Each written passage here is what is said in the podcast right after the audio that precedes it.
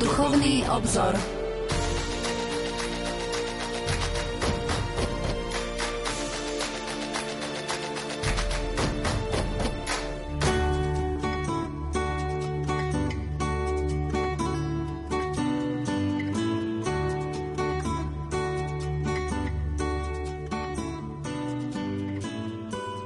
Tebe sa utiekame, svätý Jozef, vo svojich súženiach a prosíme o pomoc Teba aj Tvoju nevestu. S dôverou voláme k Tebe, aby si nás ochraňoval. Pre lásku, ktorá ťa spájala s nepoškvrnenou pannou Božou rodičkou a pre otcovskú nežnosť, ktorou si objímal Božie dieťa Ježiša, zhliadni na dedictvo, ktoré svojou krvou nadobudol Ježiš Kristus a svojou mocnou podporou prispej nám na pomoc v našich biedách. Ty starostlivý ochranca Svetej rodiny, stráž vyvolené pokolenie Ježiša Krista, odvracaj od nás, láskavý Otec, všetku nákazu, bludu a hriechu. Pomáhaj nám z neba, mocný náš ochranca v boji s mocnosťami temnosti. A tak ako si dieťa Ježiša vyslobodil z veľkého nebezpečenstva života, obhajuj aj svetú Božiu církev pred nepriateľskými úkladmi a pred každým protivenstvom a nás všetkých príjmi do svojej trvalej ochrany, aby sme podľa Tvojho príkladu a s Tvojou pomocou mohli viesť svetý život, nábožne umrieť a v nebi dosiahnuť väčšinu blaženosť. Amen. Touto modlitbou otváram dnešnú reláciu Duchovný obzor. Budeme sa venovať téme Svetý Jozef v pohľade pápeža Františka. Tento týždeň budeme sláviť 19. marca aj slávnosť svätého Jozefa Ženícha pre blahoslavenej Pany Márie. A tak mi dovolte, aby som v štúdiu Rádia Lumen privítal môjho a vášho hostia, pána profesora Antona Adama, ktorý prednáša v kňazskom seminári svätého Gorazda v Nitre a je kňazom Bansko-Bystrickej diecézy. Pán profesor, prajem požehnaný útorkový večer. Ďakujem pekne za privítanie Rádiu Lumen a prajem podobne vám, ako aj všetkým, ktorí nás v týchto chvíľach sledujú, počúvajú, požehnaný čas. Teším sa z toho, že ste prijali pozvanie do tejto dnešnej večernej relácie. Budeme hovoriť o svetom Jozefovi v pohľade pápeža Františka. Možno na úvod osobná otázka. Je vám svätý Jozef blízky? Svetý Jozef je mi stále rovnako blízky. Ja som sa z tejto blízkosti vyznal už pred rokom, keď sme rozprávali tiež o Svetom Jozefovi, trošku v tak viac biblickom kontexte, výročnom. Dnes to bude skôr pohľad teda k pápežovi Františkovi, ale je Jozef pre mňa veľmi blízky, aj preto, lebo zvlášť v ranom detstve som bol svetkom veľkej úcty, zvlášť u starej mamky, ktorá naozaj každú stredu sa modlila modlitby k svetému Jozefovi. Zvlášť si pamätám, že sa modlila babka za hodinu šťastnej smrti a rád sa k tomu vraciam, lebo vo mne to tak utkvelo, že babička zomrela vlastne v stredu 1. marca, takže v deň, ktorý naozaj nejak tak je zasvetený svetému Jozefovi a začiatkom mesiaca, ktorý tiež patrí Jozefovi. Takže je viacero dôvodov, pre ktoré svätý Jozef je mi blízky. Ešte sa pozrieme na ten tohtoročný pôst. Je to aj taká duchovná príprava na slávenie Veľkej noci. V čom nám môže svätý Jozef možno pomôcť v tej duchovnej príprave, aj možno v pohľade situácie, ktorú v súčasnosti prežívame v súvislosti s pandémiou? Ja by som vyzdvihol jeden aspekt e, tejto prípravy k Veľkej noci v tomto pôste, ktorý je znovu špecifický. A tak ako svätý Jozef bol nenápadným človekom, prežíval tie tajomstvá, ktoré nejak tak prijíma postupne od Pána Boha, prijíma v tichosti a prežíva ich v tichosti. Myslím, že to je tiež taká príhodná chvíľa, aby sme napriek, alebo práve kvôli opatreniam, ktoré zažívame, aby sme sa sústredili na tú vnútornú tichosť, odovzdanosť vlastne tej Božej ceste a to nám určite pomôže bez ohľadu na všetky vonkajšie okolnosti sa naozaj dobre pripraviť na Veľkú noc, pretože to je téma nie nejakých vonkajších slávení, ktoré iste patria k Veľkej noci, ale Veľká noc je predovšetkým o vnútornom prežívaní tajomstva Kristovho utrpenia, smrti a predovšetkým zmrtvých stania. Milí poslucháči, ak vás téma zaujala, pohodlne sa usadte, lebo v tejto chvíli začíname. Pokojný dobrý večer a ničím nerušené počúvanie vám zo štúdia Rádia Lumen prajú majster zvuku Marek Rimovci, hudobná redaktorka Diana Rauchová a moderátor Pavol Jurčaga. Nech sa vám príjemne počúva.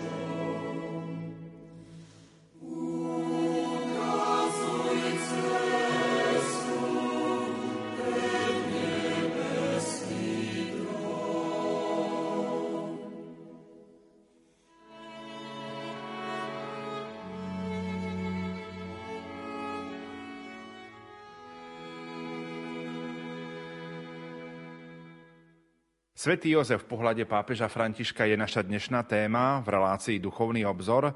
Našim hostom je pán profesor Anton Adam, ktorý prednáša v kňazskom seminári svätého Gorazda v Nitra, je kňazom Bansko-Bystrickej diecézy. Pán profesor, v období prípravy na slávenie Veľkej noci Cirkev slávi aj Sviatok svätého Jozefa. My sme sa, ako ste spomenuli, pred rokom zamýšľali nad postavou svätého Jozefa, vychádzajúc najmä z novozákonných evanieliových textov. Pripomeňme si, kým svätý Jozef je a aké je jeho miesto v samotnej nazareckej rodine.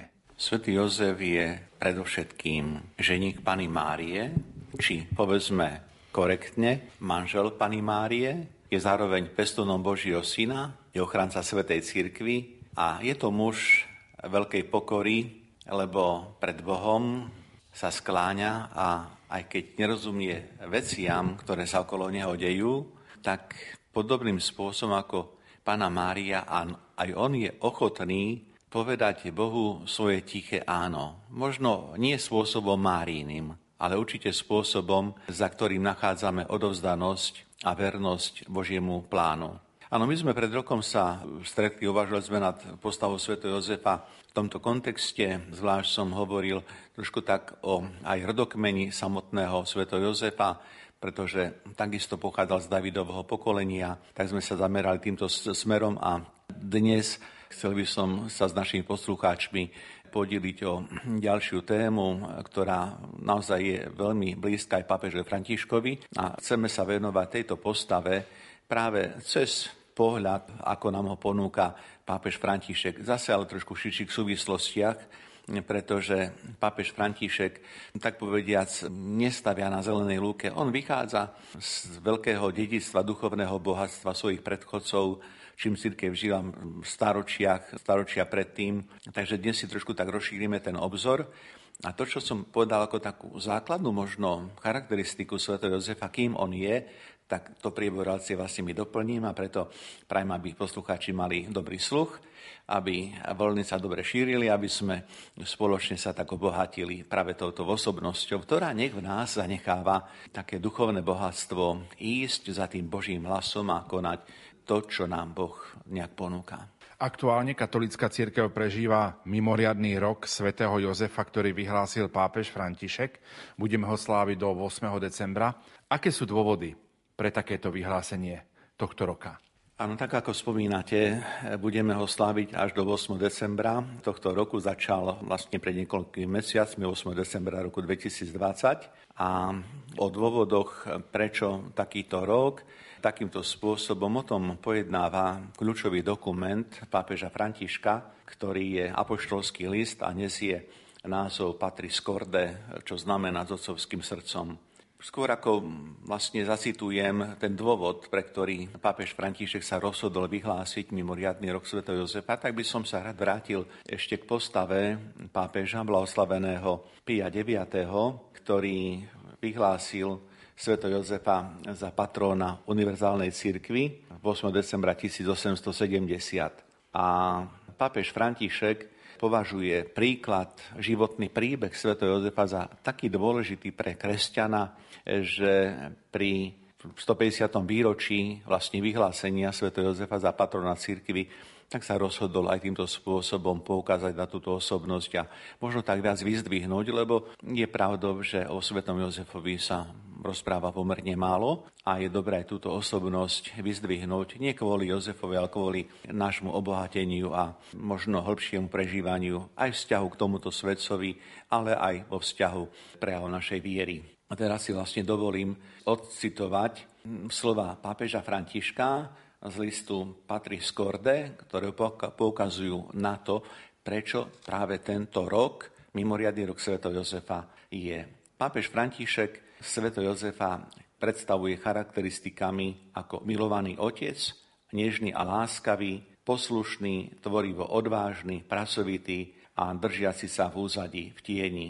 Pápež vyzdvihuje vlastne schopnosť otvoreného Sv. Jozefa ktorý mal odvahu prijať na seba zodpovednosť a stať sa pred zákonom aj teda zákonitým otcom pána Ježiša, práve podľa toho, ako mu zjavuje pánov aniel, dáš mu meno Ježiš. Tento Rok Sv. Jozefa nám dáva určite možnosť si všimnúť tak hĺbšie postavu Marínho manžela a Ježišovho zákonitého otca, aj keď je táto postava kresťanskému ľudu známa, tak predsa len o svetom Jozefovi sa nehovorí tak často, tak intenzívne ako o pane Márii. A preto pápež František konštatuje, a znovu citujem z jeho apoštolského listu, svet dnes potrebuje otcov, nechce pánov, ani tých, čo chcú druhých vlastniť preto, aby zaplnili vlastné prázdno.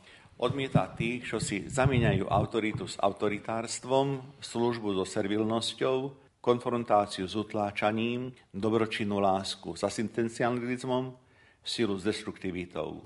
Každé práve povolanie sa rodí zo seba darovania, ktoré je ovocím zdralej obety. Toľko slova pápeža Františka a keď sme ich pozorne počúvali, tak naozaj vidíme, že ten dôvod je veľmi jasný. Vyzdvihnúť osobnosť Jozefa, ktorý stojí v službe, ktorý neosobuje si právo byť kde si na priedomi, alebo teda v popredí. A je to Jozef, ktorý jednoducho stojí v službe, ale nevyžaduje si, aby bol uznávaný ako autorita. Lebo autorita sa nedá nejakým spôsobom vynútiť. To je možno posolstva do, do tejto doby, aj do tejto aktuálnej doby. Autorita sa vynútiť nedá ani opatreniami, ani rozhodnutím, ani zákonmi. Autorita vychádza z otvorenosti vo svojom konaní a v zmyslu plnosti rozhodnutí. A Jozef takýmto človekom bol. Takže preto pápež František takto vyzdvihuje Sveto Jozefa. Spomínali ste už pápeža blahoslaveného Pia IX,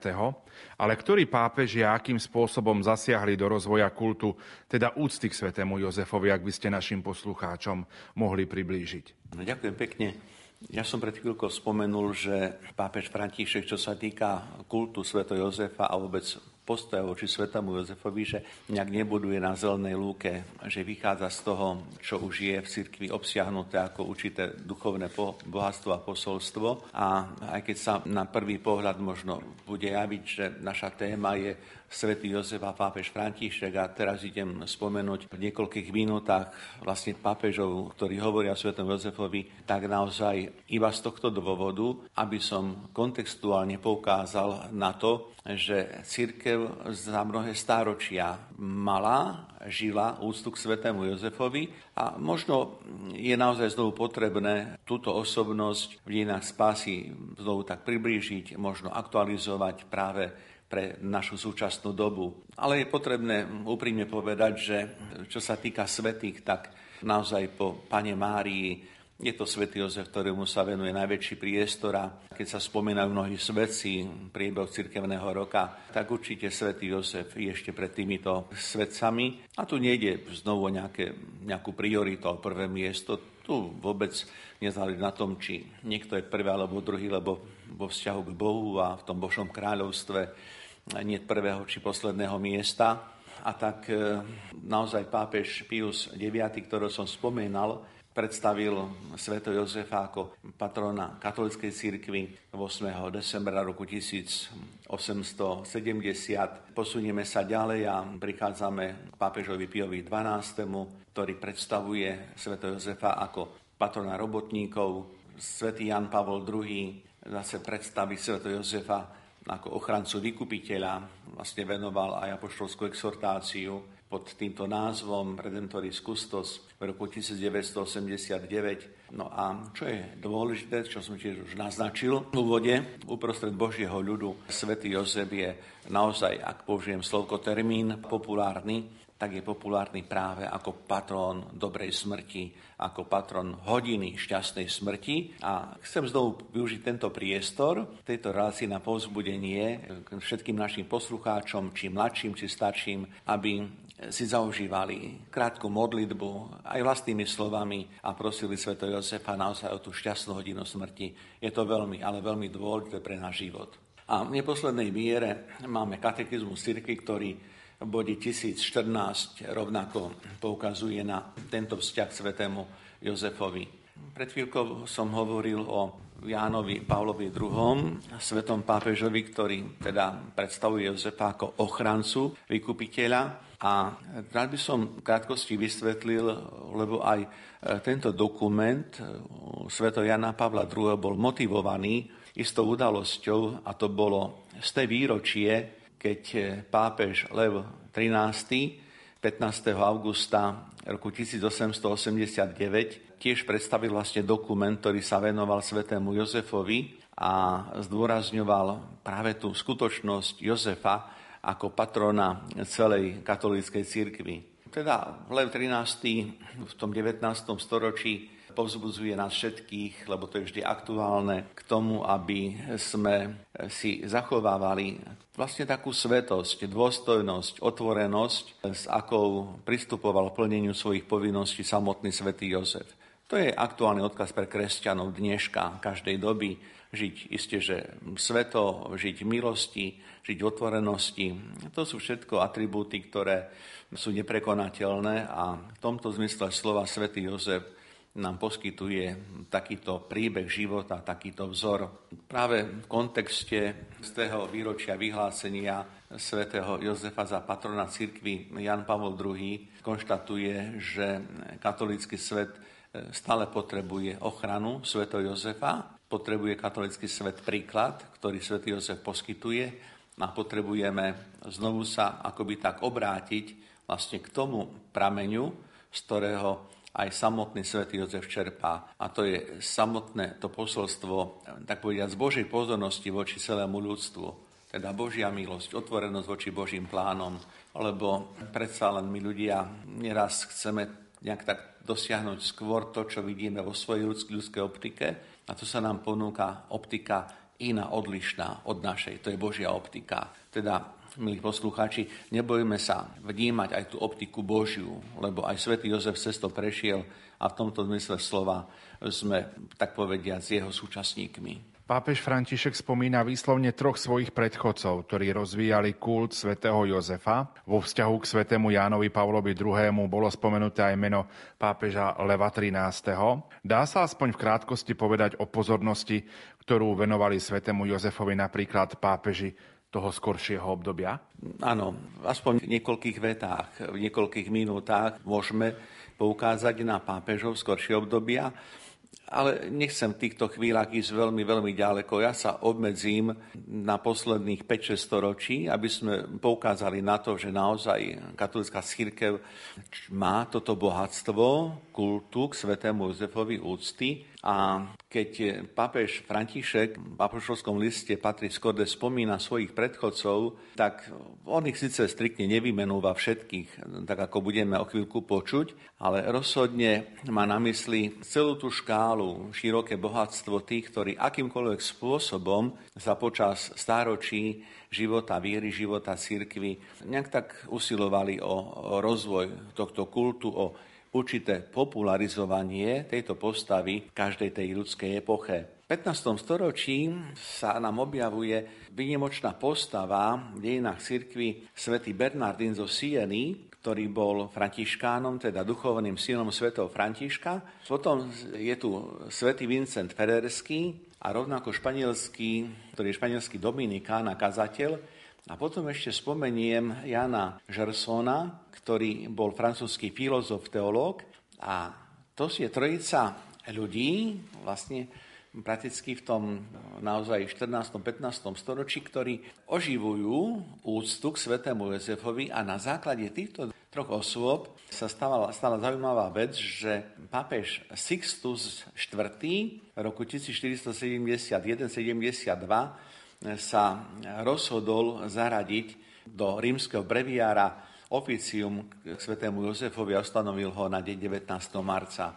Takže vidíme, že aj tak povedať z dola môže byť inšpirácia pre pápeža, aby povedzme niečo oživil, aby niečo pripomenul, ako to sledujeme v prípade tohto pápeža. Potom aspoň krátkosti ďalších spomeniem pápeža Inocenta 13, 8 Tiež je to 15. storočie, ktorý pozdvihol spomienku Sv. Jozefa na sviatok v katolíckej cirkvi a neskôr pápež Gregor XIII to už je 16. storočie, rozšíril tento sviatok na celú katolickú církev. Prichádzame k pápežovi Levovi X, ktorý 17. marca roku 1521 vydal pápežskú bulu, ktorou udelil odpustky pútnikom do francúzskej obce Kotyňák, kde sa svätý Jozef zjavil spolu s panou Máriou a dieťatkom Ježišom 10. augusta 1519. Svetý Jozef sa na tomto mieste zjavil ešte raz 7. júna 1660 a sa priznám, že ja som o tomto zjavení vôbec nevedel. Ja som na to nejak v materiáloch narazil, keď som sa pripravoval na túto reláciu. Takže je to pre mňa ako pre dogmatika veľmi zaujímavé, lebo naozaj je to vlastne tak pre mňa osobne také prvé poznanie, kde sa stretávam s tým, že svätý Jozef sa niekomu zjavil. Takže som z toho tak aj, aj potešený, že je tomu tak a presunieme sa o niekoľko zase 10 ročí ďalej. Pápež Klement XI začiatkom 18. storočia upravil celé posvetné oficium k svetému Jozefovi a čo je zaujímavé pri tomto pápežovi, Klementovi 11. je, že zomrel na Sviatok Sv. Jozefa 19. marca roku 1721 v Ríme po 20 rokoch pontifikátu. A keď som čítal komentár k tomuto pápežovi, tak autor komentára hovorí, že áno, akási hlboká symbolika toho, že pápež, ktorý prezentoval kult Sv. Jozefa, ktorý jednoducho ho popularizoval a povzbudzoval prežívaniu tohto kultu, že odchádza z tohto sveta naozaj na práve tento sviatok Sv. Jozefa 19. marca. Ja viem, niekto povie náhoda, ale ja tomu náhoda nehovorím. Tie Božie cesty sú úžasné a potrebujeme sa naozaj zastaviť trošku tak v tichosti a a to, čo je v tichu prezrozímané, preuvažované, tak neraz dostáva úplne iný, tak povedia, zmysel ako to, čo vnímame cez výrvar tohto sveta. A potom spomeňme pápeža Benedikta XIII., ktorý 19. decembra roku 1726 pridal vlastne meno Sv. Jozefa do litány ku všetkým svetým a aj v tomto prípade jedna zaujímavosť. Pri tomto papežovi Benediktu XIII, ešte raz opakujem, hovoríme o roku 1726, ináč zomrel v roku 1730. A je zaujímavé, že od roku 2012, teda nie tak dávno, beží po tretí raz otvorený proces beatifikácie. Po tretí raz Počas tých predchádzajúcich storočí boli otvorené procesy beatifikácie dva razy. Žiaľ pre nejaké problémy, ktoré sa objavili, tak boli prerušené a v roku 2004 bol znovu oficiálne začatý proces ale trvalo niekoľko rokov, kým to oficiálne začatie začalo, tak povediať, sa naplňať tým, že reálne v tejto dobe je to proces na báze vlastne dieceznej fázy. Takže aktuálne pápež Benedikt XIII používa titul Boží služobník. A ešte spomeniem v tomto našom vstupe pápeža Benedikta XV., ktorý hovorí o svetom Jozefovi zvlášť ako o patronovi zomierajúcich a pomocníkovi tých, ktorí obnovujú svoju vlast po vojnových konfliktoch. To je možno niečo nové pre našich poslucháčov, ale naozaj, tak ako svätý Jozef nejak tak obnovuje to vnútorné rozhodnutie byť vlastne pri Márii, byť pri Ježišovi, tak potrebuje ten náš domov, ktorý určite je prezentovaný aj prítomnosťou svätého Jozefa, tak potrebuje takýto vlastne vzor. A ja si tiež dobre pamätám, že v tých našich starých rodinách, v našich starých príbytkoch obrazy vyobrazením nazareckej rodiny či sveto Jozefa boli takou neoddeliteľnou súčasťou našich príbytkov. Dnes je to na ústupe, ale ja verím, že aj tento mimoriadný rok Sveto Jozefa mnohým možno tak e, bude inšpiráciou a sa aj vrátime aj k takýmto tým vonkajším možno prejavom. Pius XII. pápež povzbudzuje mladomanželov, aby verovali svoj e, život, svoje manželstvo ochrane Sveto Jozefa a ešte raz spomeniem svetého pápeža Jana 23., ktorý veľmi intenzívne prosil takisto za hodinu šťastnej smrti a prezentoval sveto Jozefa ako patrona hodiny šťastnej smrti. A svätý Jan 23. na to mal jednoduchý dôvod, keď hovorí, že a nikto nežil lepšie život ako on, teda Jozef, a nikto lepšie nezomrel ako on, teda svätý Jozef. Ostaňme ešte pri svetom pápežovi Jánovi 23. Pomerne málo sa vie, že on zveril ochrane svätého Jozefa napríklad aj druhý vatikánsky koncil.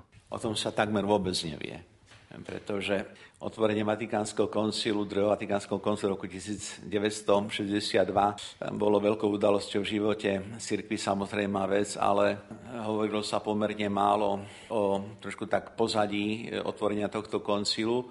A ak sme na pôde, na ktorej sme, teda sme na pôde aj tej našej vlasti, tak povedzme otvorenie vďaka, vďaka tomu, že sme boli komunizme úplne odrezaní od diania aj cirkevného vo svete, tak sa o koncile v našom regióne, v našom teritoriu hovorilo minimálne. A čo ja osobne by som privítal, keby čo sa týka Vatikánskeho koncilu, keby sme sa dopracovali k tomu, aby sme dokázali nejak preložiť komentáre k vatikánskym dokumentom, lebo sú veľmi dôležité pre naozaj hĺbšie pochopenie vôbec procesu, prečo koncil bol zvolaný a, a, a spôsobu, akým sa vlastne odohrával.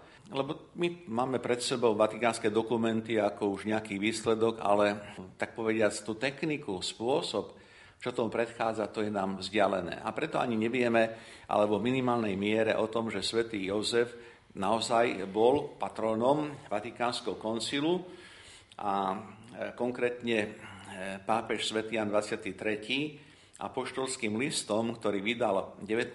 marca roku 1961, teda rok pred vlastne začatím koncilu, keď už bolo jasné, že koncil sa zvolá, tak oficiálne ustanovil sv. Jozefa za ochrancu a za patróna do Vatikánskeho koncilu. Text vlastne tohto listu je zakončený modlitbou, ktorú ja si dovolím tiež ocitovať, lebo naozaj má veľmi hlboký duchovný náboj. Papež Jan 23. sa modlil takto. Svetý Jozef, ktorý si ochráncom univerzálnej cirkvi, vyproznám, aby duch pokoja, mlčania, usilovnej práce a modlitby, ktorý ťa vnútorne oživuje a naplňa, vždy prítomný v službe cirkvi, stále aj nás oživoval a zjednocoval s tvojou nasvetejšou nevestou a našou milovanou a nepošvrnenou matkou v najhorlivejšej a najnežnejšej láske k Ježišovi, slávnemu a nesmrteľnému kráľovi bekov. Krásne slova, jasne deklarujúce, že Jan 23. naozaj chcel a túžil potom, aby koncil konal v takomto duchu apoštolskej práce činnosti Sv. Jozefa v tichosti a zodpovednosti, otvorenosti. Napokon o úste k svetému Jozefovi zo strany tak pápeža Jana 23. ako vôbec potom aj koncil godcov svedčí to, že zvlášť pri prvom zasadnutí koncilu roku 62 a potom pri poslednom 65 tak e, sa svetému Jozefovi venovala naozaj veľká pozornosť, pretože sa vzýval ochranu, o pomoc a rovnako na záver koncilu boli aj modlitby vďaky tomuto svetcovi. No a je známe, že Jan 23. vlastne v roku 1963 zomrel, práca koncilu pokračoval pápež e, svätý Pavol VI a ten takisto v niekoľkých príhovoroch zdôrazňoval, že svätý Jozef je vzorom a zároveň s ochráncom na ceste života, a to na zásadách spravodlivosti, lásky a zabezpečenia dočasného dobra preto, lebo aj dočasné dobro je dôležité pre zabezpečenie životných potrieb, bez ktorých sa veľmi ťažko kráča aj do nebeskej vlasti. Sme ľudia tejto zeme, potrebujeme aj ten prirodzený pokrm, aj to, čo je nadprirodzené, takže jedno s druhým súvisí. Takže áno, postavy pápežov Jana 23. Pavla VI. Vatikánsky koncil veľmi inšpirujúci a tak povediac som rád, že som mohol aj túto tému v tejto chvíli predniesť. My si v tejto chvíli opäť trochu zahráme a po pesničke budeme v našom rozprávaní pokračovať.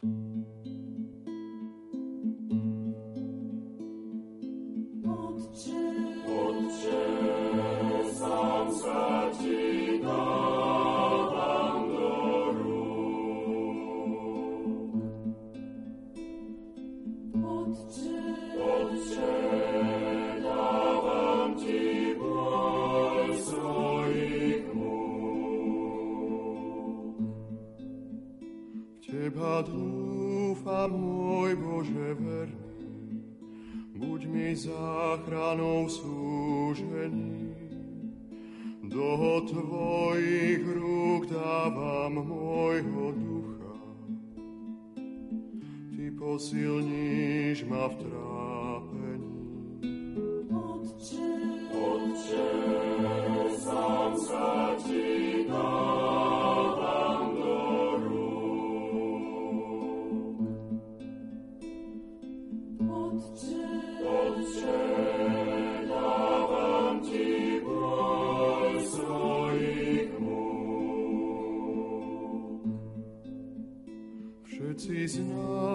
Známi sa mi vyhýbajú, susedov som na posmech.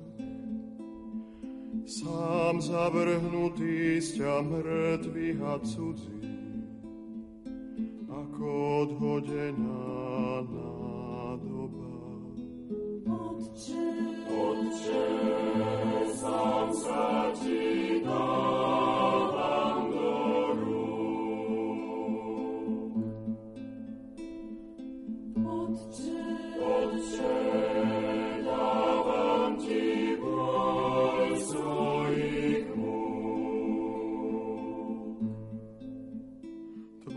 tvár nech žiari nad sluhom, ktorý vzýva ťa v súžení. Dúfajte v Pána, veď Pán chráni verný. Vzmužte sa, buďte statoční. Otče, Otče, sám sa ti dávam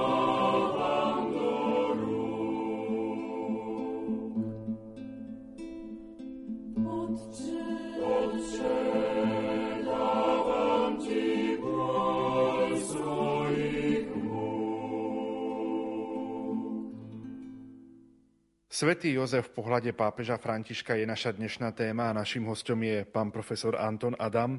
Pán profesor, nakoľko je dôležité tak správne interpretovať miesto svätého Jozefa v dejinách spásy?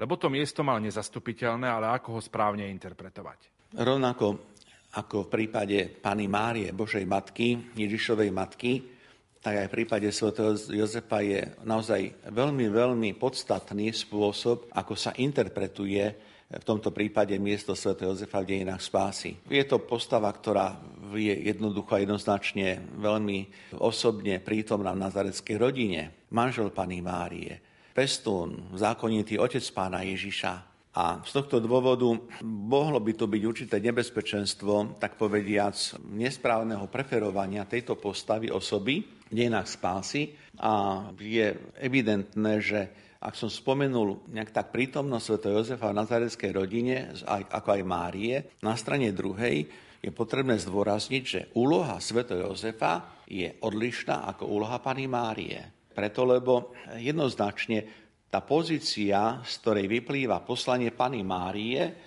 je dané vlastne striktne Božím vyvolením, to znamená, Boh vyvolil Máriu za matku svojho syna a Mária pokor odpovedá slovkom piat stanca. Svetý Jozef nie je týmto spôsobom vyvolený. Svetý Jozef je tak povediac prizvaný, ak to tak by som vyjadril, vlastne k tomu, aby on, ktorý vlastne v čase zvestovania už vlastne bol s Máriou, aby prijal to poslanie, ktoré sa mu tak povediac ponúka vzhľadom na danú situáciu. My vieme, že Jozef bol jednoducho z toho úplne mimo, keď sa vlastne dozvedá, že jeho manželka vlastne sa stane matkou. On e, tomu nerozumie, preto z začiatku jednoznačne nemá nejaký ten pozitívny vlastne postoj a preto Evangelia hovoria, že sa Jozef rozhodol pánu Máriu prepustiť potajomky, aby ju nevestavil nejakej verejnej potupe. To je to, čo sme pred rokom trošku tak si viac rozoberali, takže tieto chvíle asi tak na pripomenutie toľko. A ak Mária hovorí s veľkou vnútornou pokorou, hľa služobnica pána, nech sa mi stane podľa tvojho slova, tak v prípade sveto Jozefa tam nachádzame také zdôraznenie toho poslania, ktoré má Jozef na seba prijať, otvorení sa tej Božej ceste, vtedy, keď vlastne prichádza k nemu vo sne pánov aniel a mu hovorí, neboj sa prijať Máriu svoju manželku, lebo to, čo sa v nej počalo, je z Ducha Svetého. Posolstvo vo sne. V starom zákone to bolo tak povedia zbežné, že tak povedia tá Božia správa sa odovzdávala vo sne. Isté by sme museli mať o niekoľko desiatok minút viac času v relácii, aby sme mohli to tak všetko komplexne rozoberať. A podstatné je, že je tu Boží impuls. A Jozef po tom, čo príjme isté poznanie vo sne, príjme Božiu pravdu, tak sa rozhodne prijať Máriu a má vyriešený vlastne problém. Je tu jasná hierarchia tak povediac, nielen postav, ale aj vlastne pozícií, ktoré v dejinách spás jednotlivé osoby zastávajú. A tak hovorím o určitej hierarchii, tak jednoznačne je tu Kristus, Boží syn. To druhé miesto jednoznačne patrí Pane Márii a to ďalšie miesto, tretie, patrí svetému Jozefovi. Ako hovorím, 1, 2, 3, chcem ale upozorniť, že nie je to téma nejakého aritmetického poradia, ale naozaj otázka vlastne toho poslania, ktoré podľa významu tá, ktorá osoba v tých dejinách spásy vlastne plní. Takže myslím, že postava pána Ježiša je všetkým úplne jasná. Osobnosť pani Márie ako Ježišovej matky je zrozumiteľná a svätý Jozef sa k tomu pridáva ako naozaj starostlivý ochránca, peston Božieho syna ako manžel pani Márie. Posúďme sa v našom rozprávaní trošku ďalej. Čo považuje svätý otec František za dôležité pri úvahách o svetom Jozefovi? Ako môžeme charakterizovať aj jeho apoštolský list Patris Corde s otcovským srdcom, ktorý napísal pri otvorení tohto mimoriadného roku svätého Jozefa? Pápež František sleduje tú líniu, ktorú som už načrtol. Ak som spomenul určitú pozíciu svätého Jozefa v dejinách spásy, a skutočnosť, že ju nemôžeme zamieňať, povedzme, s pozíciou Pany Márie a nemôžeme túto osobu preferovať nezdravým spôsobom, tak o to práve ide aj z papežovi Františkovi, lebo tá osoba, postava Sv. Jozefa je aj pre papeža Františka vnímaná o veľmi úzkom a striktnom vzťahu vlastne k Márii a k Ježišovi. Mohli by sme dokonca uvažovať aj tým smerom, či je to bližšie najskôr k Ježišovi, či k Márii. A treba jednoznačne povedať, že pápež František, tak povediac, vychádza zo skutočnosti, že primárne svätý Jozef je priradený k Márii. Keď na prvý pohľad by sa nám javilo, že Jozef primárne je priradený k Ježišovi. Nie je tomu tak. Som spomenul pred chvíľkou, že Jozef prijíma tú službu, poslanie vzhľadom na to, že v čase, kedy Mária sa stáva matkou, je už vlastne jej čím manželom. To znamená, že Ježiš, tak povedia, prichádza k tomu, na čom sám nemá podiel. A to, že on je istej pochybnosti, o čom som spomínal, tak to iba tomu nasvedčuje. Takže pápež František aj v apoštolskom liste Patris Corde chce zdôrazniť a zdôrazňuje, že najskôr postava Jozefa je vnímaná v kontexte s Máriou a vlastne cez Máriu je to postava, ktorá smeruje aj k samotnému Ježišovi Kristovi. Život sveto Jozefa, tak ako na to poukazuje pápež František, plinie naozaj v súlade s Božím zámerom. To zámerom, ktorému spočiatku nerozumie, ale ako som spomenul pred chvíľkou, po tom, čo sa mu postne zjaví pánov aniel a pozbudí ho, neboj sa prijať Mariusovú manželku, tak potom aj už tá postava Sv. Jozefa sa pekne rozvíja v tej línii vlastne celého toho tajomného života Ježíša Krista. Svetý Jan Pavol II hovorí, že dá sa povedať, že to, čo Jozef urobil, teda keď prijal vlastne Máriu a Ježíša, tak hovorí, že to, čo Jozef urobil, ho vynimočným spôsobom zjednotilo s Márinou vierou. Veľmi pekné vyjadrenie Sv. Jana Pavla II. A ďalej pokračuje svätý Jan Pavol II, ako pravdu prichádzajúcu od Boha prijal svätý Jozef. Presne to isté, čo Mária prijala už predtým pri zvestovaní. Je tu veľmi pekne súvislosť medzi Máriou a Jozefom, vlastne viera, ktorá ich, tak povedia, spobada prijať to Božie posolstvo. A preto spomínam slova Sv. Jana Pavla II., lebo pápež e, František e, sa niekoľkokrát vo svojom apoštolskom liste odvoláva aj na tohto pápeža, ktorého sme dnes už niekoľkokrát spomenuli. A ešte si dovolím zacitovať slova pápeža Františka, ktoré, ktoré ukazujú na ten jeho prístup, postoj k svetému Jozefovi. Jeho slova z príhovoru v dome svätej Marty, ktorú predniesol, ten príhovor predniesol 19. marca roku 2018 a sú to tieto slova. Keď nám Evangelium hovorí o tajomstvách, o vzťahu Jozefovho sna a tajomstva, ktoré presahuje jeho chápanie, no je súčasťou je povolania, dáva nám pochopiť toto. Vniká svätý Jozef do tajomstva. Dnes pri tejto slávnosti svätého Jozefa myslím na církev. Naši veriaci, naši biskupy, naši kňazi, naši zasvetení a zasvetené pápeži sú schopní vnikať do tajomstva, alebo sa potrebujú usmerňovať E, podľa predpisov, ktoré ich chránia od toho, čo nemôžu sami kontrolovať. Keď církev stratí možnosť vstupovať do tajomstva, stratí schopnosť adorovať. Modlitba adorácie môže nastať iba vtedy, keď sa vstupuje do tajomstva Boha. Teda počúvame tieto slova pápeža Františka a je dobre zdôrazniť pre nás všetkých, áno, aké je významné a podstatné tajomstvo.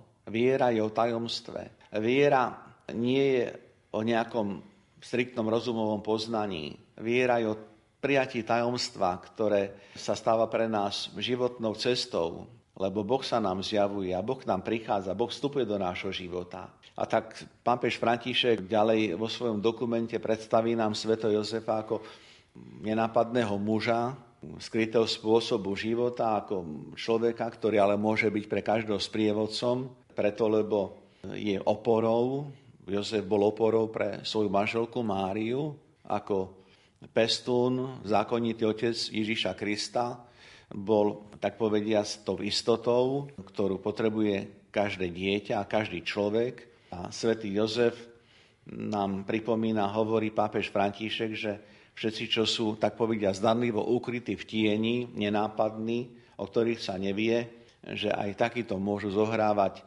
nenahraditeľnú úlohu v dejinách církvy a vôbec v dejinách tohto sveta. Pápež František hovorí všetkým, ktorí sú práve takíto tichí, nenápadní, patria slova uznania a vďaky.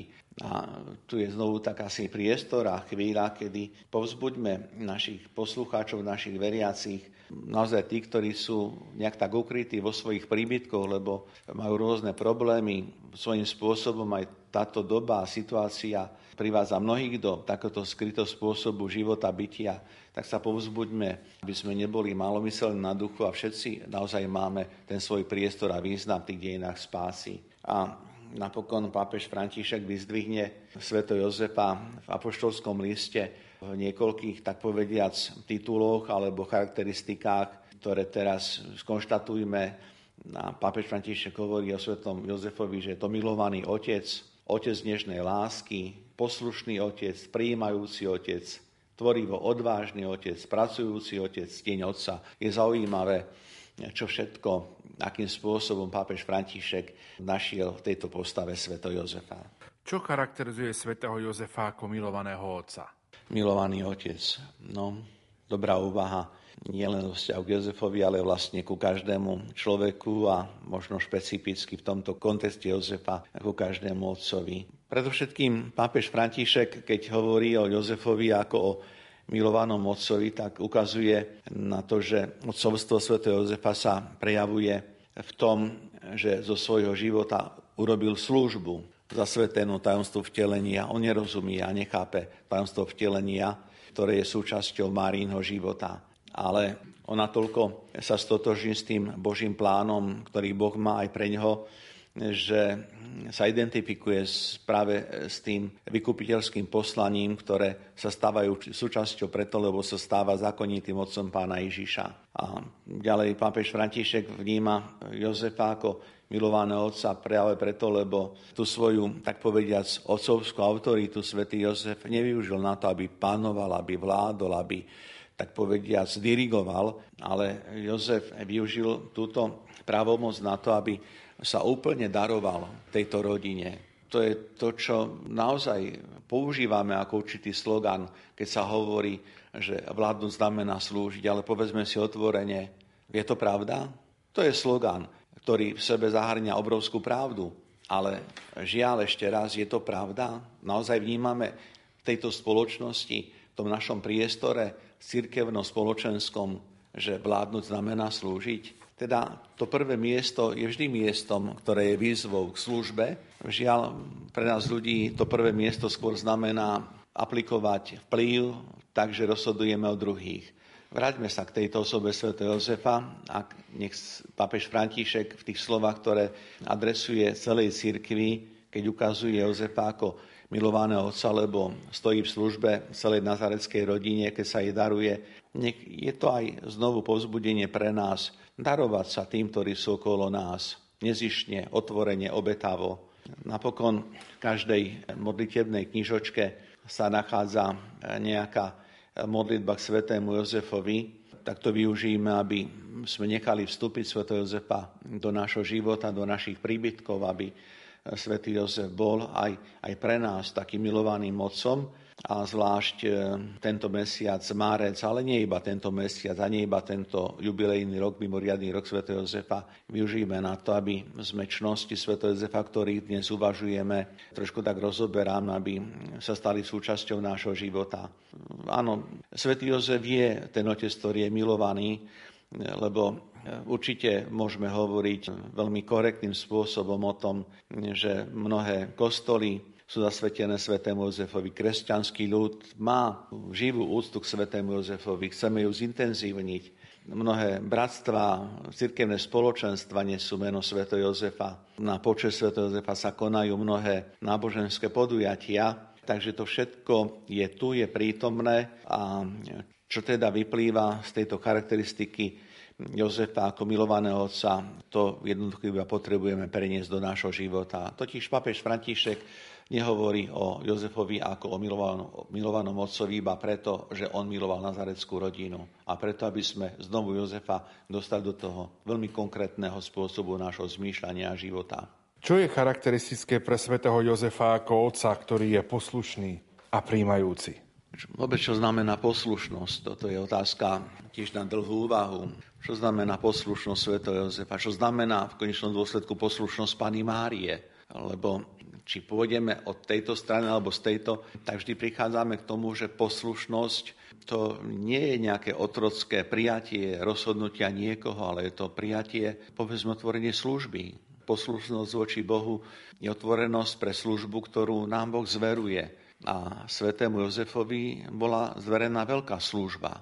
A preto Jozef v tých náročných situáciách, ktoré zažíval, a to nie iba v tých prvých momentoch, kedy sa potrebuje nejakým spôsobom stotožniť s tým, že sa má stať zákonitým mocom Ježiša, ale aj v ďalších situáciách, ktoré sú nám známe z Evanielii, akým spôsobom nazarecká rodina žije, tých momentov je niekoľko, tak vlastne všade tam je svätý Jozef ako postava, osobnosť, ktorá je naozaj poslušná tým Božím zámerom na strane jednej a zároveň je to ale aj človek, ktorý prijíma ktorý neuvažuje štýle a, a prečo práve ja a prečo práve my. Nazarecká rodina musí utekať do Egypta.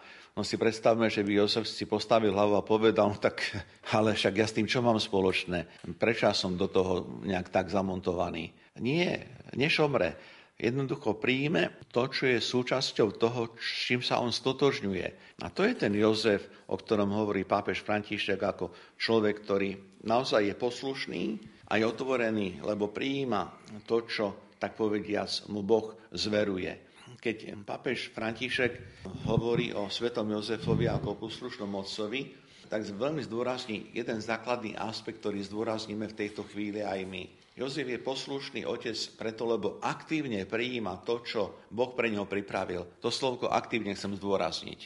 Ak by bol pasívny, hm, tak sotva by sme mohli hovoriť o poslušnom Jozefovi. Ale znovu ešte raz, to nie je otrocká poslušnosť. To je vnútorné zosúladenie rozhodnutia konať to, čo Boh pripravuje. Zjednocujem sa teda s tým Božím zámerom.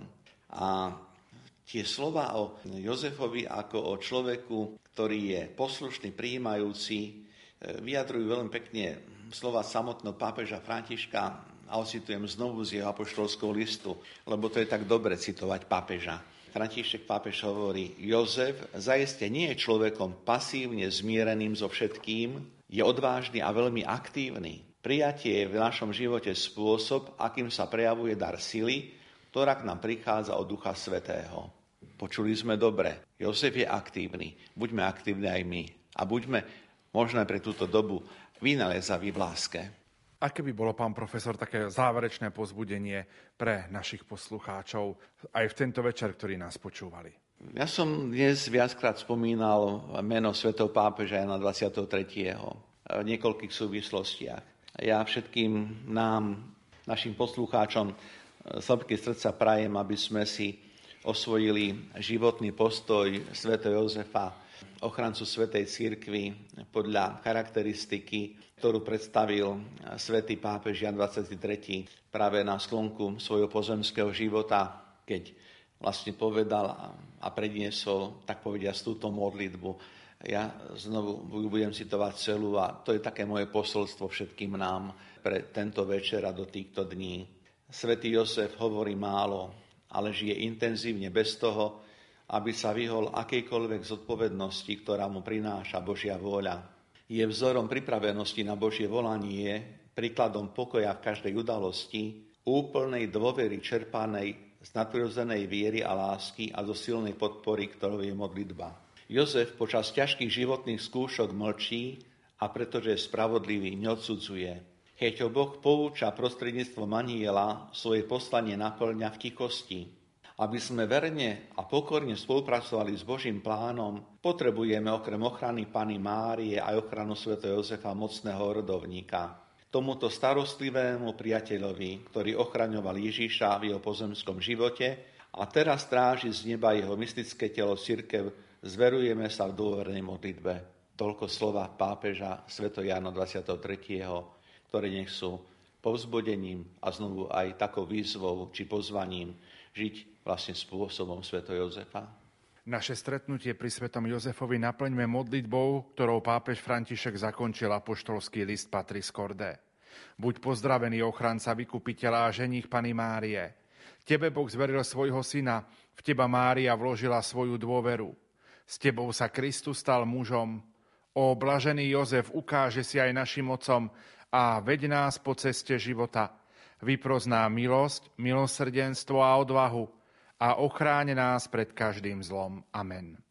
Toľko dnešná relácia Duchovný obzor. Našim hostom bolo profesor Anton Adam, ktorý prednáša v kňazskom seminári svätého Gorazda v Nitra, je kňazom Bansko-Bystrickej diecézy a za pozornosť vám ďakujú majster zvuku Marek Rimóci, hudobná redaktorka Diana Rauchová a moderátor Pavol Jurčaga.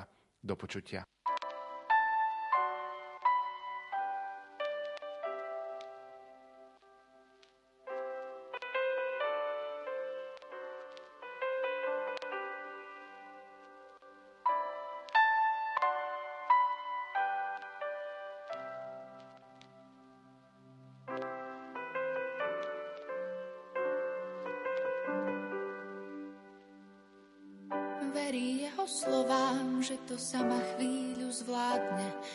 A že